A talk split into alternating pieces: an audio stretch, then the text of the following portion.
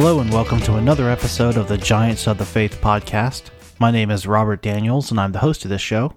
This is the podcast where we focus on individuals from the age of the church who've lived out their faith in a unique or interesting way.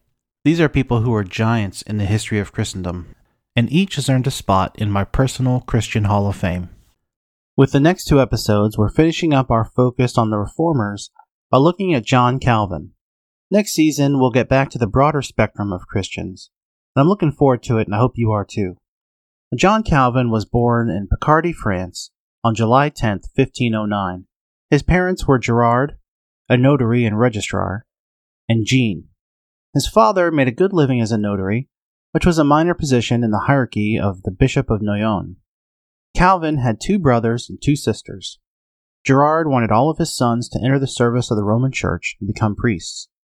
To that end, they were educated as young lads, receiving private tutelage along with some of the children of the local nobility. At 14, he was sent to Paris to study at the Collège de Marches.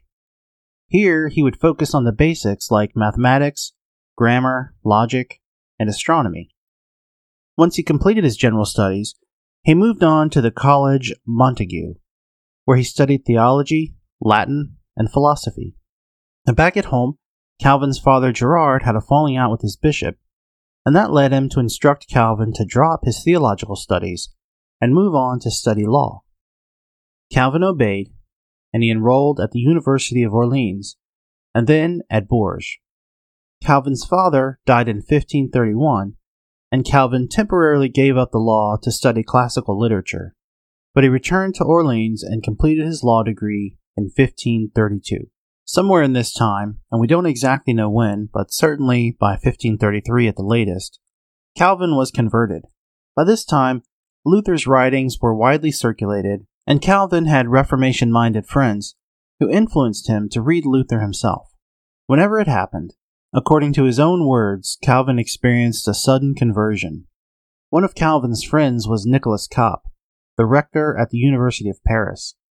Calvin helped him compose a speech for the opening of the 1533 winter term, and in this speech, Cop urged students toward reform and adherence to the New Testament scriptures.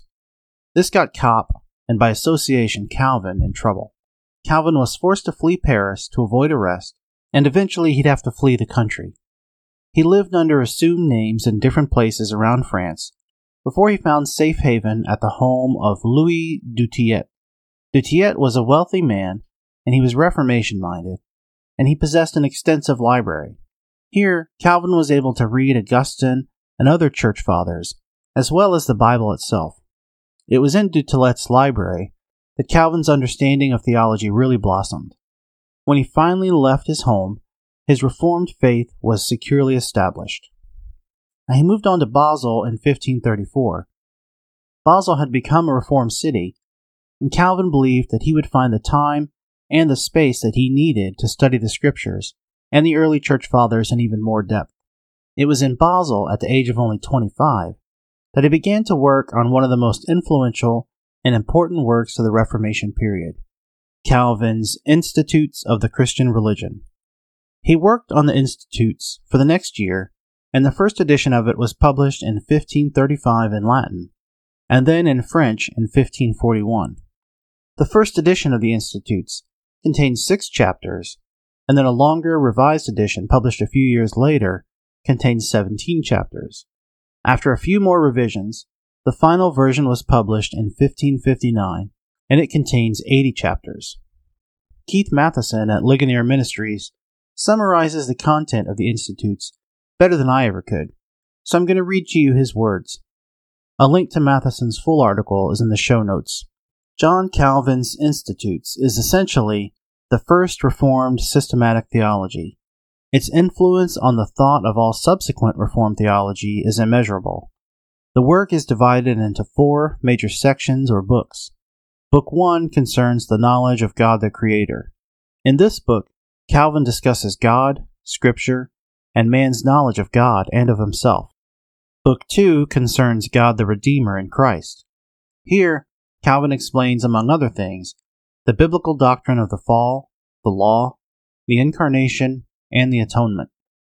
Book 3 concerns the way in which we receive the grace of Christ. In this section, Calvin discusses faith, justification, the Christian life, and more.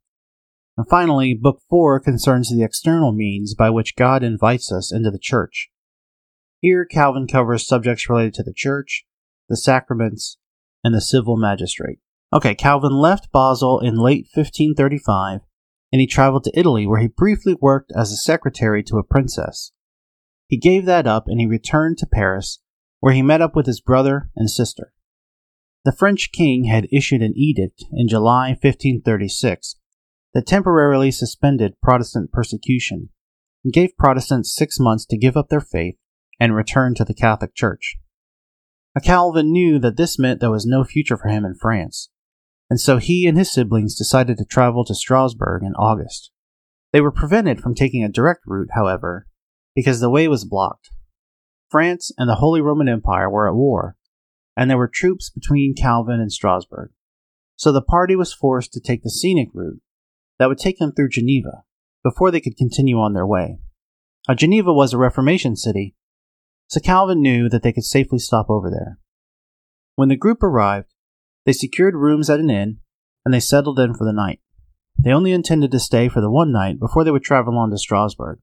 But Calvin's institutes had brought him a measure of fame, and it would not be so easy for the party to move on. The leader of the local church, a William Farel, learned that Calvin was in town, and he headed straight to the inn to try and recruit him to help get the church organized.